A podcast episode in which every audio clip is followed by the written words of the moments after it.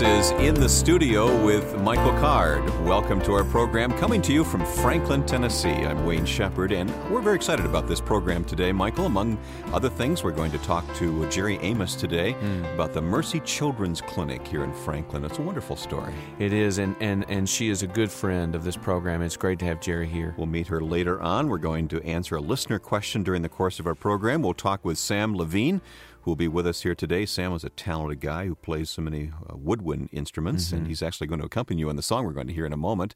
And then we're also going to talk about uh, a song called Lift Up the Suffering Symbol, which uh, this will be our Bible study here today, really. Yeah, give us a chance to look at the background of one of the statements of Jesus from John three. That'll right. be a good time as well. Well, take us to the Scriptures, and we'll hear the song in a moment, but uh, go ahead and introduce the passage for us and what we're going to talk about. Okay, well, let's look at the New Testament passage first in uh, that uh, wonderful exchange between Jesus and Nicodemus in John three.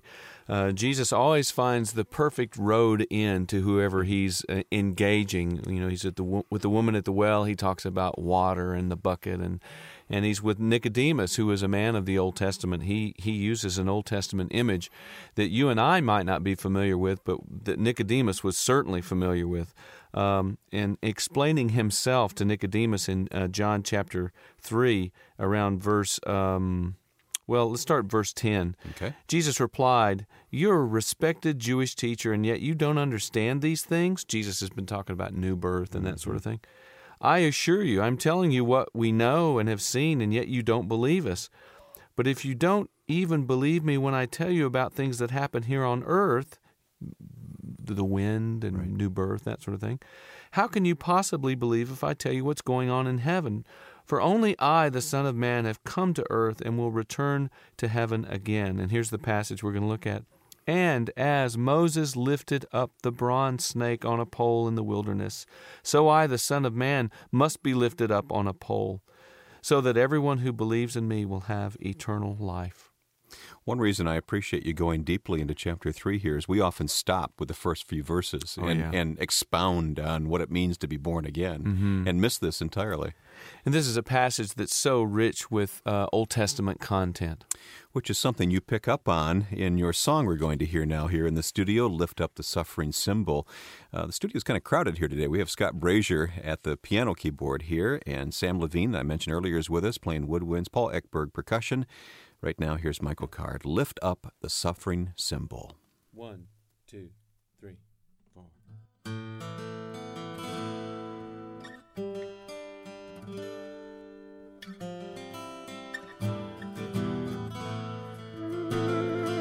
They grew tired of bread from heaven, and of Moses and of God, and longed to live the life of slavery once again. So they muttered and they grumbled and they whimpered and they whined, and with each faithless word sank deeper into sin. He took the pen of pain once more to write upon their hearts a lesson they had been so slow to learn. And writhing in the sand, the fiery serpent came to call with a holy message and a bite that burned. Lift up the suffering symbol and place it high upon a pole. Tell the children to look up and be made whole.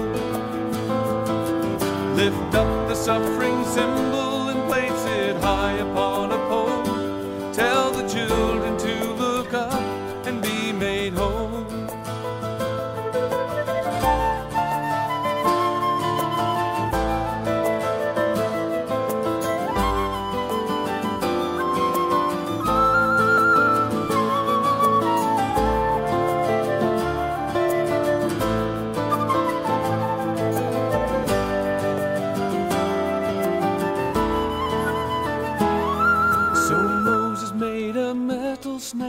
And nailed it to a pole, and sent out the saving word so they would know that the symbol of their suffering was now the focus of their faith, and with a faithful glance the healing power would flow. In time the brazen serpent became an idol in the land, the living God to worship clay. When they forgot their suffering, soon their faith had disappeared. And so some idolize a brazen cross today. Lift up the suffering symbol and place it high upon a pole. Tell the children to look up and be made whole. Lift up the suffering symbol and place it high upon a pole. And tell the children to look up and be made whole.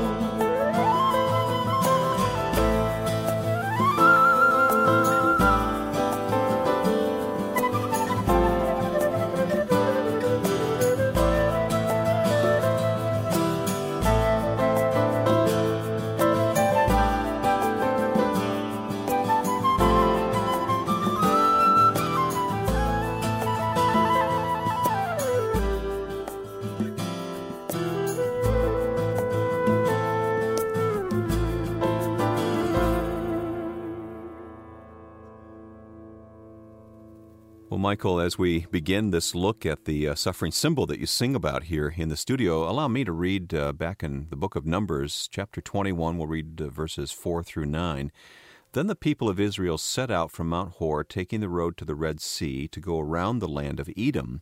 But the people grew impatient along the way, and they began to murmur against God and Moses. "Why have you brought us out of Egypt to die here in the wilderness?" they complained. "There's nothing to eat here and nothing to drink, and we hate this wretched manna." I wish mm. I could put a wine in my voice like oh, they must have had. Yeah. So the Lord sent poisonous snakes among them, and many of them were bitten and died. Then the people came to Moses and cried out, "We have sinned by speaking against the Lord and against you. Pray that the Lord will take away the snakes." So Moses prayed for the people. Then the Lord told him, "Make a replica of a poisonous snake and attach it to the top of a pole. Those who are bitten will live if they simply look at it." So Moses made a snake out of bronze and attached it to the top of a pole. Whenever those who were bitten looked at the bronze snake, they recovered. Mm. That's an amazing story, isn't it? And that is exactly the passage that Jesus appeals to when he's trying to explain himself to Nicodemus. He says, "And I, the Son of Man, I'm going to be lifted up, even as Moses lifted up the serpent in the wilderness." Now, we hear this language. We I hear it in worship services all the time, mm-hmm. misused. Mm-hmm. Oh, you know, lifted up, yeah. Lift, lift up. The... yeah, lifted up. To, to be lifted up in the New Testament is to be crucified. That is consistently in the gospel, the metaphor that Jesus used. And, and I, when I'm lifted up from the earth, will draw all men unto me. And people say, "Oh, well, Jesus said if we just lift him up, right, that'll draw right. all men." And so that becomes a reason or an excuse, really, for a praise, which which really isn't what Jesus had in mind at all. Jesus says uh, his his sacrificial death for us, his being lifted up. In fact, the very next verse in John says, he said this to signify what kind of death he would die. Mm-hmm. Lifted up be, means crucified. And even as early as John three, Jesus is using that same metaphor. I'm going to be lifted up on a pole the way this uh, snake was lifted up. And to, to me, the process is just fascinating, uh, that that God commands Moses to make a replica of the very thing that was causing them to suffer. I mean, these serpents. I mean, the last thing, if I'm dying of snake bite, the last thing I want to do is look, look at up, another snake. Yeah, is look up. Yeah, but but God tells Moses to do. You make this this brass brazen, this brass serpent, and you put it up on a pole and tell the people if they'll simply look at it, they'll be healed. And And that so uh, beautifully uh, unpacks what the cross of Jesus is all about. I mean, because Jesus is lifted up on the cross, he becomes sin, the Bible tells us. Uh, the very thing that has uh, that is destroying us, that has bitten us, as it were, and, and we're dying of. And God tells us, you look at that cross, mm. and you'll be healed. You turn to that cross, the, the very symbol of your suffering, uh, and I will heal you. And that's exactly what the cross is. It's it's our healing, it's our salvation. But as we learn later in this story, later in the Scriptures, they actually make an idol out of all of this, and there again is a is a terrific lesson for us. It, it really is. In, in Second Kings eighteen, uh, uh, as Hezekiah uh, comes and uh, begins to destroy the shrines and uh, the Asherah poles, he discovers this bronze snake that Moses has made. The people of Israel had kept this snake, and they had begun to worship it. Uh, they even gave it a name. It was called Nehushtan, mm. which means bronze or brass thing. What a perversion. It, it really is. But we do the same thing today. That's the point that the song tries to make. But let me read this passage in uh, Second Kings eighteen, um, talking about the com- coming of Hezekiah. He did what was pleasing in the Lord's sight, just as his ancestor David had done. He removed the pagan shrines. He smashed the sacred pillars and knocked down the Asherah poles. Uh, he broke up the bronze serpent that Moses had made, because the people of Israel had begun to worship it by burning incense to it. The bronze serpent was called Nehushtan. So what what God had, had gifted them with, this wonderful symbol that they, they could look to and find healing from their this snake bite uh, business, uh, they turn back around, they take the grace of God, they make an idol out of this object, and they begin to worship the idol. So anything but what God intends them to do, they do. I suppose the obvious question is, what are we worshiping instead of the real thing? And that's exactly the point, Wayne. Uh, in, in the song I say, some people idolize a brazen cross today. Uh, for so many people, the cross has become just this idol. Uh, a token. I see people uh, wearing crosses in, in um, I think, inappropriate ways, mm. and uh, just making, again, just an idol of it. And I think it becomes an idol whenever we look at it and we don't realize that this is what God has done for us. When it just becomes simply a token, simply a sign, and it becomes devoid of this rich, deep meaning. Uh, if you don't stand before the cross, and are, are, if you're not tempted to break into tears, if you're not uh, uh, sorry for your own sin, because your sin is what hung Jesus there, your sin and my sin is what hung Jesus there, then you've begun to make it an idol. I think that's a, a question that we really need to be serious about asking ourselves. Well, I think it's a good reminder, because we do need to step back. Sometimes, you know, we kind of go along and we take things for granted, and, oh, yeah, the cross. We become yeah, I know, very I know, free and easy with it. I know all about that. I, you know, I've been there, done that. Yeah. Uh, we need to take a step back and rethink what happened.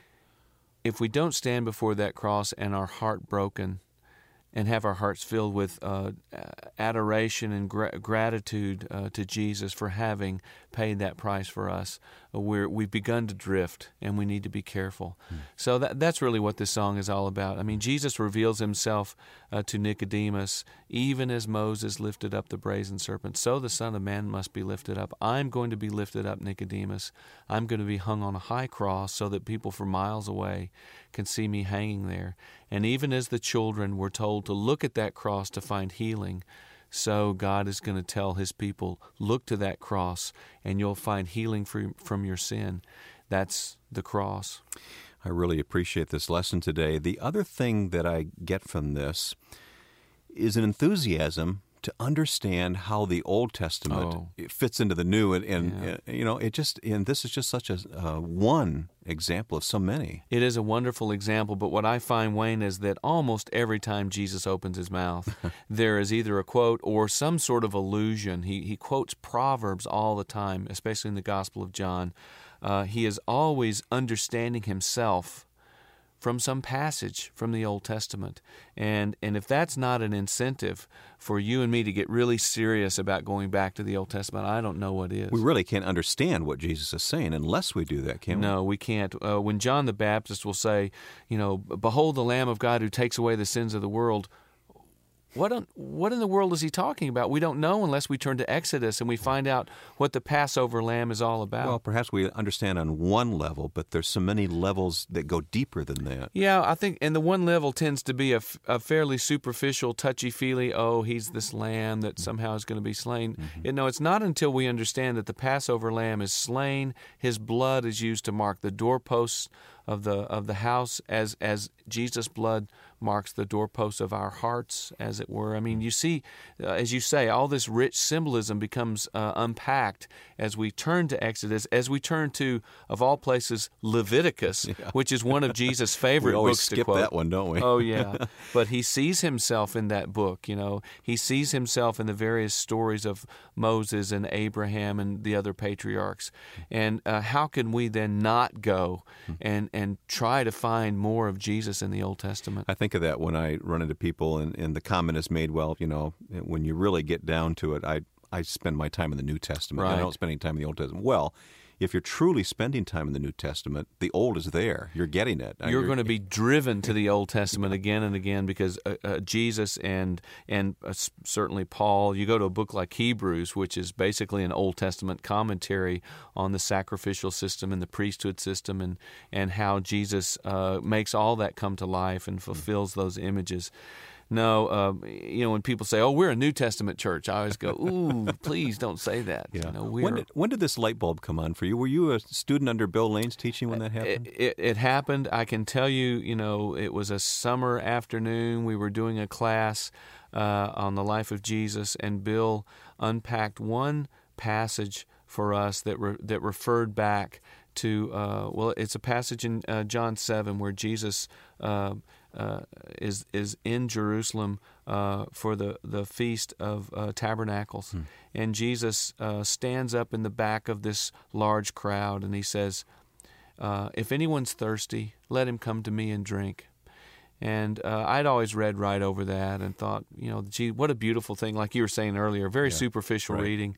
But Doctor Lane pointed out to us that Jesus was fulfilling an image uh, that that was part of the observance from Tabernacle. He was uh, actually responding to a passage the high priest had just read from uh, the prophets where uh, the high priest said, um, with joy you will draw water from the wells of salvation. Hmm.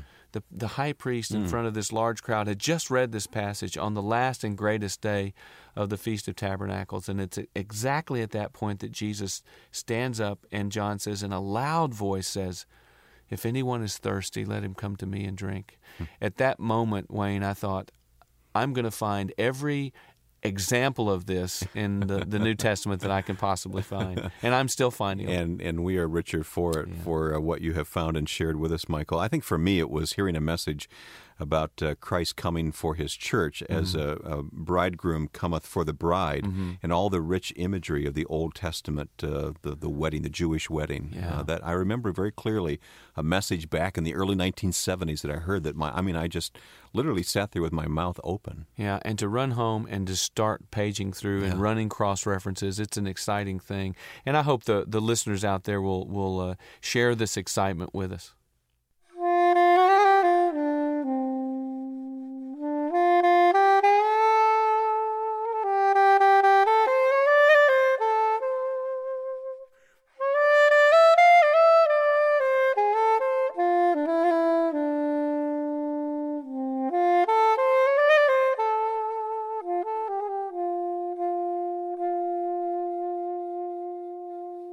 So nice, and that is live here in the mm. studio with Michael Card, our guest Sam Levine here with, uh, what is that, Sam, a soprano saxophone? That's a soprano saxophone. I love that sound, Michael. What, what do you think? That's amazing. You think That's Sam amazing. has a chance at uh, being a musician someday? Yeah, I think so. turning think pro? So. I'm thinking about turning pro. thinking How many that. records do you have now? Seven as an artist. There you go. Hmm. And then I, You've played on a gazillion other records. Yes, I've lost yeah. track somewhat. Yeah. I see a lot of woodwind instruments here in the studio that you brought. I don't see a bassoon or an oboe. Have you played those? Very good point. I Split stay reed. away from double reeds. Yeah. Do you? Okay. Good move. You have yeah. your you have your standards. So in other words, I yeah. I don't want to be associated with them. I found out some time ago that it's better to leave that to the ones who specialize. They're just, first of all, you have to make your own reeds, and yeah. then they're just a world all unto themselves. Mm. And stylistically, it's a different world, too. Huh. Um, well, I, I do uh, fool around with uh, single reed instruments. Now, that I've been known to associate with. He calls it fooling around. Actually, yeah. Sam Levine is very accomplished yes. and uh, actually um, has accompanied you, Michael. We, we met probably about eighty-two or three or... I had seen you play before that in a concert. Yeah. Um, but, yes, that's probably the first time we met. Yeah, Norbert when, Putnam. When, yes. Yeah. Well, Sam, you have uh, that soprano sax. You've got mm-hmm. a clarinet. A flute is here. But, I mean, one thing that you and Michael have in common is the penny whistle. That's and, Well, and, what we have in common is that we both own some. That's about where it ends. Sam really plays them. Yeah, he, he has unrolled a, uh, or unfurled, I guess you would say, a case full of penny whistles here today. Uh-oh, here we go. Two at once. Two at once. Whoa. Now there's a sound you'll hear every day. Sounds like the Chattanooga choo-choo. Yeah, that's what's good for that. These, these, this particular whistle is made by a man named Michael Burke, who uh, makes whistles of all different materials. This one is made of aluminum and is a low F, I think. Mm-hmm. Like the, he, you sort of name him after the lowest note on the instrument. So the same song I played earlier.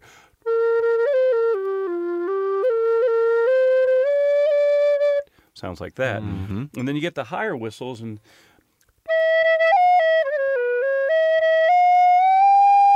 or even... Uh, now go for broke. Let's pick one that's even higher. How about, oh, the little... Uh, yeah, here, yes. I did play that one. This is the key of uh, who knows what.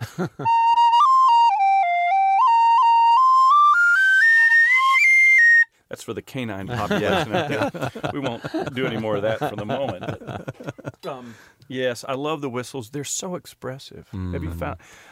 Yeah, and, and, and the, the the reason I like whistles is you can sort of get in at the entry level like I've done and play very simple stuff, but then you can go as deep into it as you want to with the, the little slurs you were doing and the, I don't even know what you call them, the little oh, tags. The ornaments. Yeah. I'm not a I'm not a traditional player, and I mean the real Irish players, you know, they really they have all these, there's a language of ornaments, this whole, uh-huh. uh, it's a language, and mm. I don't really speak it, but I kind of do the American version, yeah.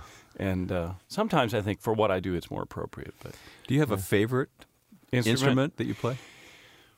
That is such a hard, which of your children would you, you know, yeah. but... um, where did you start? I started on uh, French horn, um, which I don't play anymore. And I, where did that come I from? I love the horn, but uh, um, I had to, I gave it up for baseball. Uh. and, then, uh, and then took up the flute. And the funny thing is, and I've heard other woodwind players who double say this, that the instrument that they started on has always been the hardest one for them, the one mm. that they struggled with the most. Huh. And flute is still, it's a very jealous instrument. You have to practice it a lot. It, it requires a lot of dedication, yeah. you know, purity of sound and all that. Uh. The one that has always been easiest for me and that I feel like I have a most natural sound on is the soprano sax. Uh-huh. So I suppose if you put me on an island...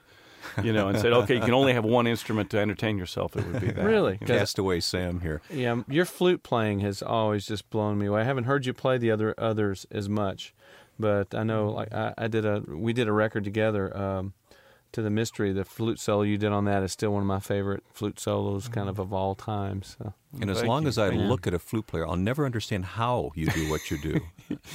It is weird. You have to make that funny little. It's a face bizarre and, instrument. Yeah. Yeah. Poo. Well, let's talk about uh, your your music, instrumental music, as as an art, as a, as an act of worship, uh, creative worship. Sam, is it uh, you ever? You know, we, we were joking earlier before going on the air here that uh, instrumentalists sometimes, you know, everything takes place over your music. You know, dinner takes place over your music, and it's conversation. Music, yeah, true. yeah. It's more than background, though.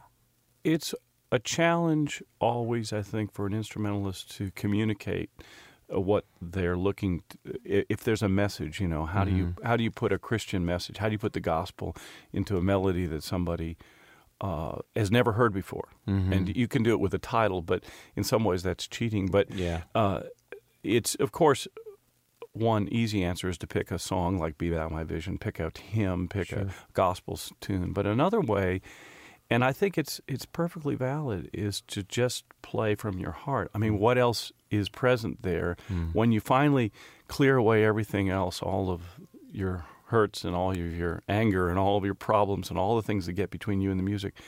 What's what is it but God? Mm-hmm. And that's been really, I think, for a lot of uh, my experience in church, some of the my, the purest moments have been just hearing the music, yeah. instrumental music. So I I kind of think of the wordless voice mm-hmm. of instrumental music mm-hmm. as yeah. communicating somehow the, the the most intimate kind of yeah. message you can possibly communicate. That's what I. That's the way yeah, I think of it. I, I, I totally. I mean, I'm sort of cutting my throat by saying this, but I think next to silence, hmm. instrumental music is my favorite, and then next to that, music with lyrics. Hmm. That's next for me in terms of what it can say. I think silence says the most. Well, it's expressive in a different way. I mean, the the lyrics obviously are expressive, but the the instrumental they music, can be. It, it can be. Yeah, I yeah. understand. Do you feel that? I mean, you're interpreting a feeling, right?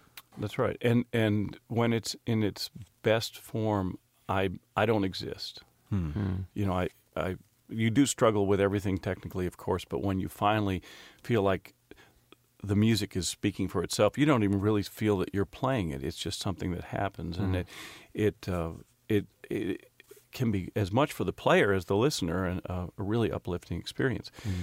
Um, I have to say, one of my favorite things as an instrumentalist is to accompany a, vo- oh. a vocalist, because really? when a story is being told, this I think you were talking about the story. I mean, the story is inspiring too. Mm-hmm. It's not. It's a different kind of inspiration, but yeah. the story for me, dr- the drama of the story. I mean, how can be how you can you get more dramatic than mm-hmm. the Jesus story? Mm-hmm. And so I'll hear the story and I'll play in a way that I never imagined. And I, you respond. I yeah. Yeah, yeah, yeah. Yeah. Well, that's what worship is. Worship is response, I think. Yes. It's response to hearing the Word. Well, Sam, thank you for coming in today. Now, we, we talked about the flute. We actually heard you play the flute because you accompanied Michael on the song here, Lift Up the Suffering Symbol, today. So we got to hear you on that flute here in the studio. Mm-hmm. Can we hear it again? We've got a well, few seconds I'll... here. Uh-oh.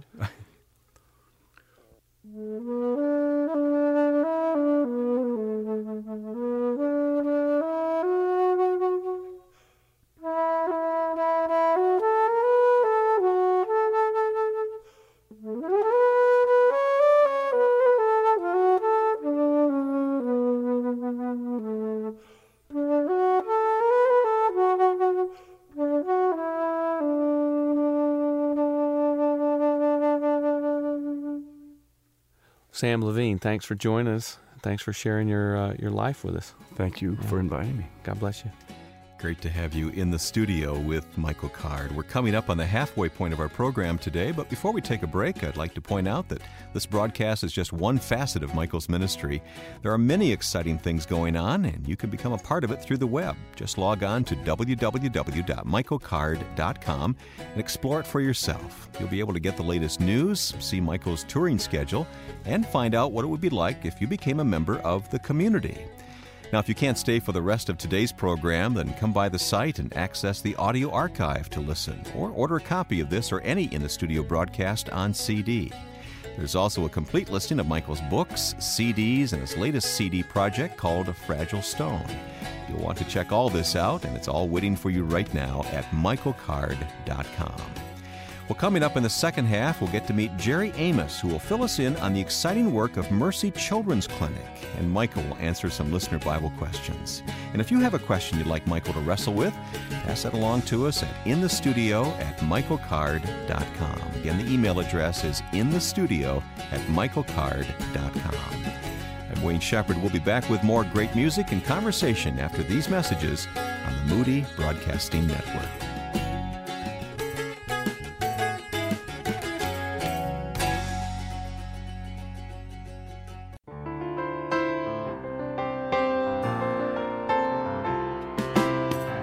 Back to the second half of our program in the studio with Michael Card. And Michael, coming up in a few moments, we're going to meet Jerry Amos. Jerry, a first-time guest in our program. Looking forward to that. Yeah, but an old friend from the Children's Mercy Clinic.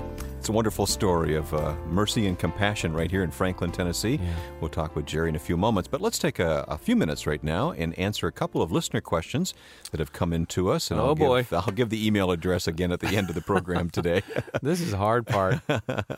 uh, this first one comes from Robert, who says, Michael, in my opinion, all believers since the beginning of time when they died went into the so-called Abraham's bosom. Mm-hmm. So then we too, when we die, will also go to that same place until Christ's return, when we will all meet him in the air and go to heaven together. Mm-hmm. He says, what do you think of that? Ooh, well, he's talking about that parable in Luke sixteen, right? Uh, mm-hmm. The rich man and Lazarus. Um In the first place, I don't know if you can construct a cosmology based on a parable. Right. Um, I, I, I'm not so sure, you know, when Jesus is telling that story, if he's actually saying this is how, you know, heaven and hell are literally set up and there's a gap and that sort of thing. Well, you have to bring other texts to bear on it as well. Yeah, yeah, and and I'm not so sure. I'm not so sure. I'm not disagreeing with him, but I'm not so sure that's that's uh, that works. Um, my understanding is this, and this this may sound a little complicated, but uh, let me let me put it out there as best I can. Um, when when we die, we we leave eternity. I mean, we leave time. Hmm. We leave the realm of time. We go into eternity. And I've heard it said. Uh, one of my profs in, in Western said, "We all enter eternity at the same time." Because we leave time as a place, as if as if we were going out, leaving a room and going into another room. Okay.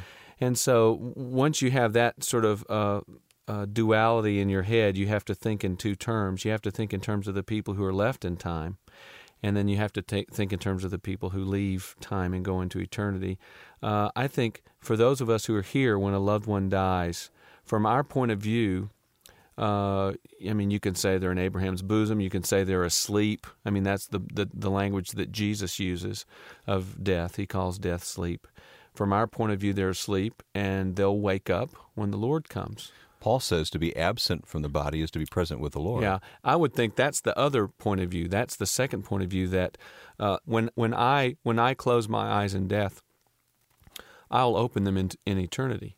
Uh, I, I'm not going to seem to be asleep. I mean, it's not like I'm going to sleep to myself. We all enter ter- eternity at the same time. So I die.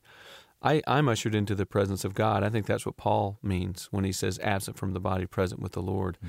Um, and I think this works on a lot of different levels. This is why prophecy works, because what is what is prophecy? Prophecy is the ability that God gives some people to be able to look into another time, to leave time in, in, in, in one sense and look into another time as you and I would look into another room. Mm-hmm. They can leave time and, and sort of transcend time.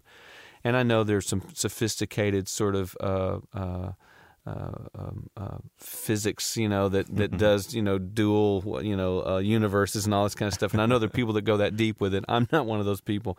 I'm very comfortable with this idea of leaving time and going into eternity. That's uh, that's how I understand it, Robert, that uh, when, when I close my eyes in death, absent with the body, present with the Lord, just like Paul says.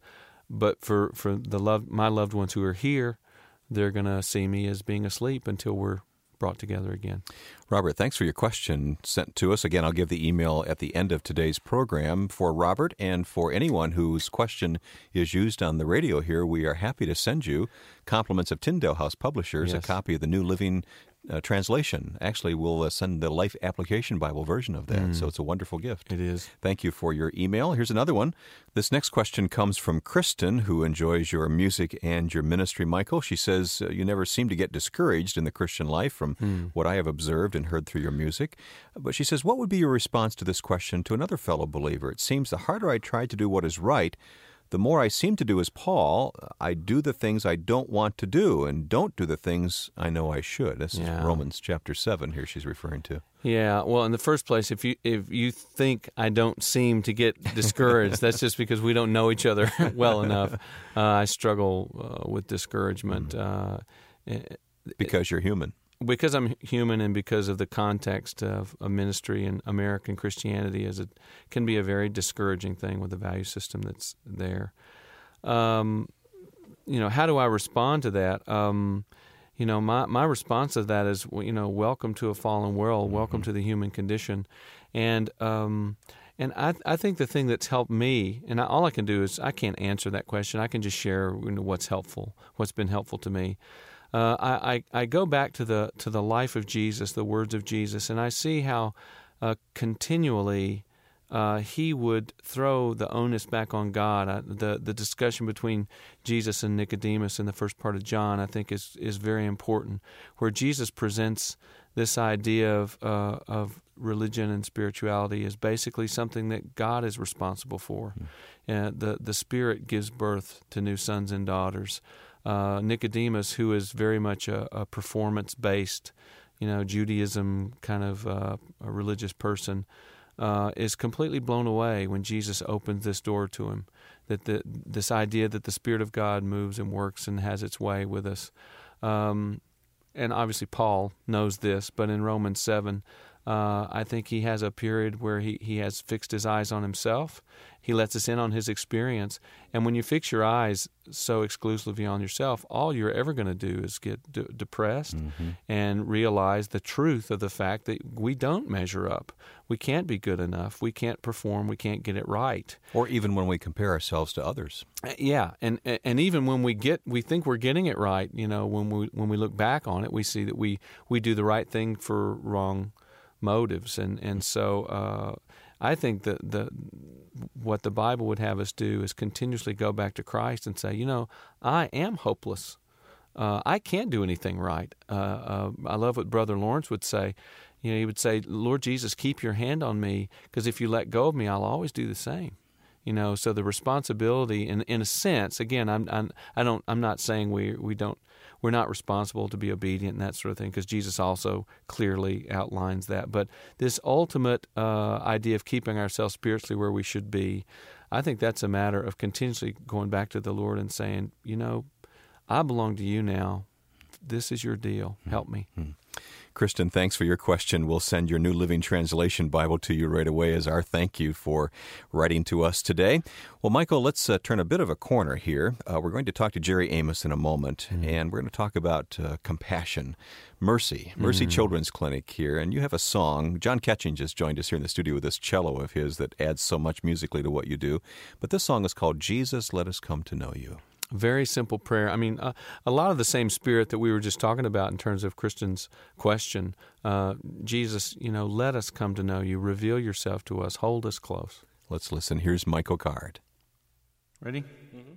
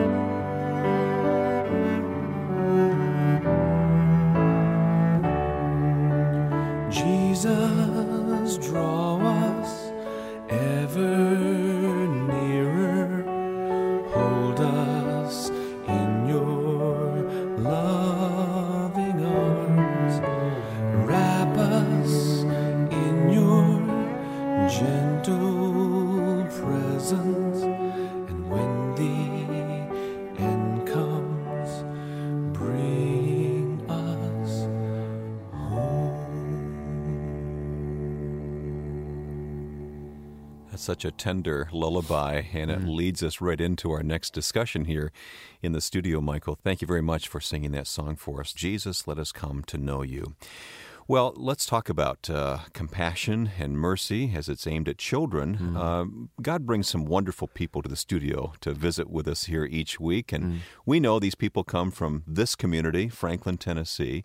But our hope is that as you hear these people that we have in on the program, that that'll inspire you to do something where you live. It's, it's, it's one thing to talk um theoretically about compassion and mercy and that sort of thing. It's another thing to have someone come in who is actually uh, caught up in a ministry, who's been called into a ministry uh, to children. Uh, and so we have Jerry Amos with us uh, from our Children's Mercy Clinic uh, to tell us about the vision of that place and, and what God is doing in Franklin uh, through that ministry. So, Jerry, thank you for being here.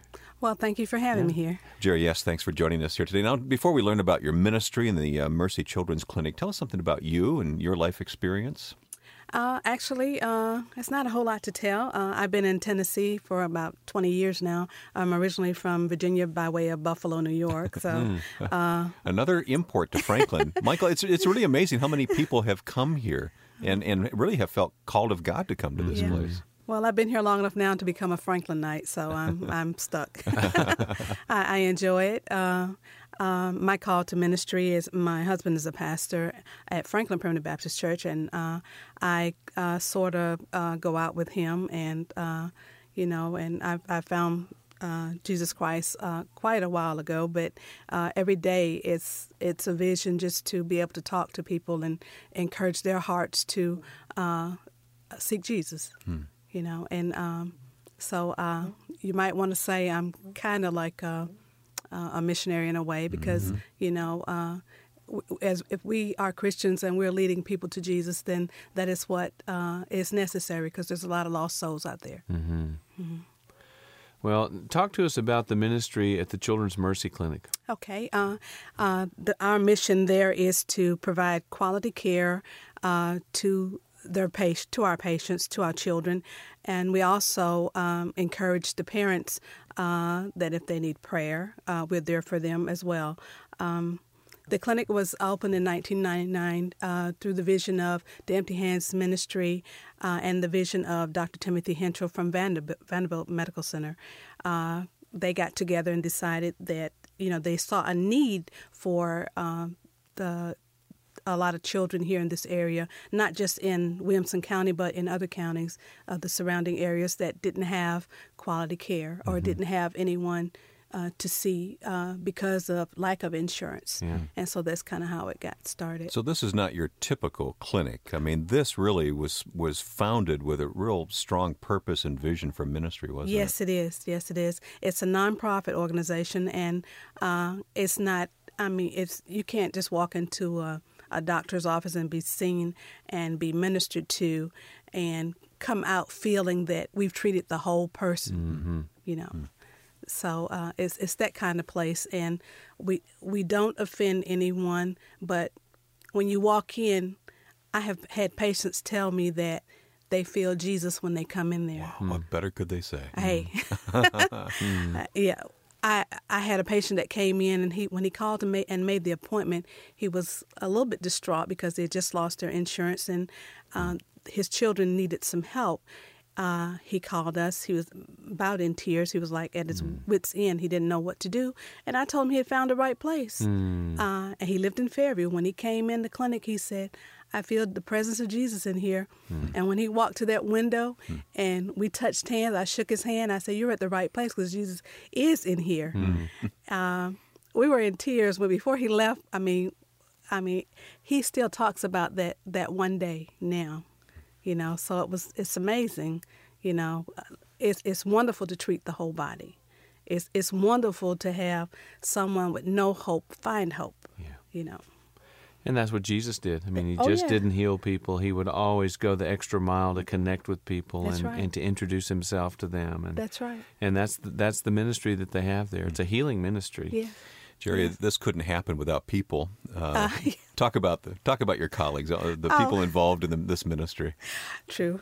Uh, well, we uh, I work with uh, Doctor Timothy Hensel. He is the C E O. He just newly elected C E O at the clinic. Uh, he, there's Doctor Sharon Moore Caldwell. Uh, she was from Green Hills, and now she's she started at Mercy in September of last year. Now, would you say that these doctors and, and and everyone involved are kind of making a sacrifice to be a part of this ministry in a sense? I'm sure. Oh, oh, oh yes. Vanderbilt and yeah. Green Hills are the two top notch, two best, or, yeah. and and two wealthiest yes. areas of yes. Nashville. Mm, yes. Yeah. So yes. there's real commitment oh, here, yes. real commitment to yes. Christ here. Yes. Yes. I interrupted your list of people there. Okay. And then we have Kimberly Jones. Uh, she's a nurse practitioner. She started out when the clinic uh, originally opened up. Uh, we have Sharon uh, McCallum, who's our social worker, and she does a lot of outreach uh, activities with young teenagers, uh, new new moms. We have, like, teaching classes um, once a month, maybe, uh, if it's a single parent having to deal with uh teaching them behavior, things for their mm-hmm. children.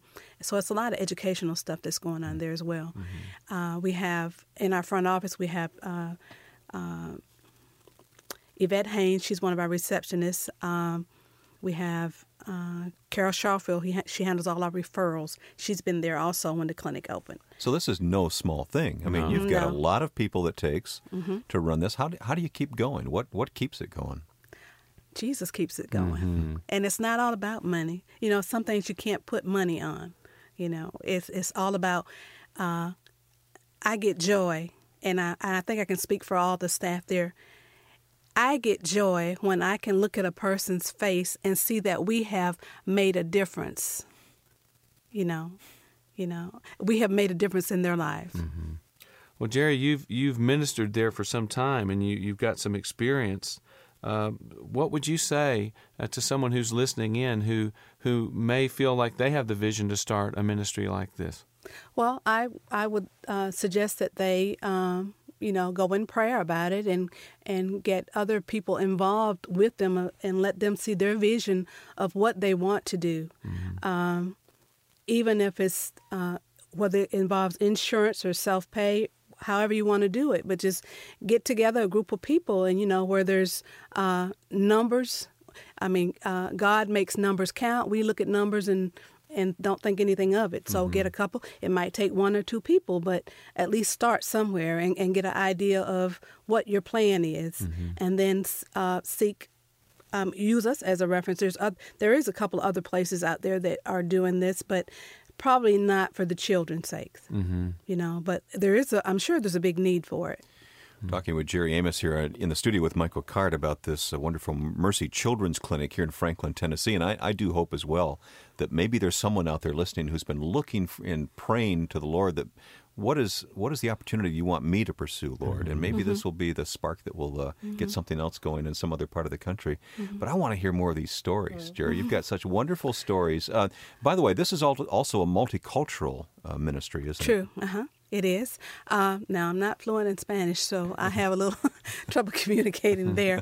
But I have seen, uh, you know, if you can get, if you can look at a person's face, and I think I said that before, even if you can't speak the language, you're still able to tell whether or not you've done something for that person. Mm-hmm. Um, we do have a translator there. Uh, Van- Veronica Cropper is our uh, Spanish translator, and she kind of handles most of our calls and most of our patients who just come in. Um, uh, but, I mean, it's, our, our population has grown so much from the, uh, the Hispanic population, and there's a, I'm sure we'll be doing more mm-hmm. um, to help educate Uh, them as well, but uh, it, it's, it's tremendous. Do you get evidence every day that what you're doing really counts? I mean, you you must. You say yes. You read it in people's faces. Yes, and yes. Tell us some of those. Yes. Um. Uh. Well, just today, just this morning, before I came in, we had a mom that came in. Uh, child had um, some hives. Had broke out in hives like mm. overnight, mm. and when she came in, uh. We just took her right in and took her right back. And as a matter of fact, she left before I left. Uh, and oh. she was real. It's that kind of contact, that it's that kind of communication with the patients that makes a difference. You know, it, we're there for to provide emergency care. We're there to provide uh, spiritual care. And we're there for, we help with any other situation. You come, you call us and say, I've got money to get there, but I'm, I'm worried about gas. I could go around in the clinic. I, there's probably funds to help them, but we come. I go in my purse and give take out money. You wow. know, we wow. do that kind of stuff, and it's done in Jesus' name. Yes, mm-hmm. yes, yes. Mm-hmm. Yeah, I think about how many medical situations you go into. If you don't have insurance, you're a non-person. That's right. Uh, That's right. And uh, it, it's it's wonderful when when those of us in the Christian community can counter that mm-hmm. by saying people have value because they're created in God's image mm-hmm. and God loves them, mm-hmm. whether they have insurance or not, or money or not, mm-hmm. or position or not. Our staff is like, you know, true, we have doctors, but, but we have big hearts. Um, another call I had, we had a patient that came in. She was going to be uh, evicted from, well, she had to move out of her house. Um, she came in. Uh, she didn't want to look at us. She was a little bit embarrassed because, you know, things happen to people, you sure. know. Um, in the back room, while they were praying for her in the back, we were going around collecting money mm-hmm.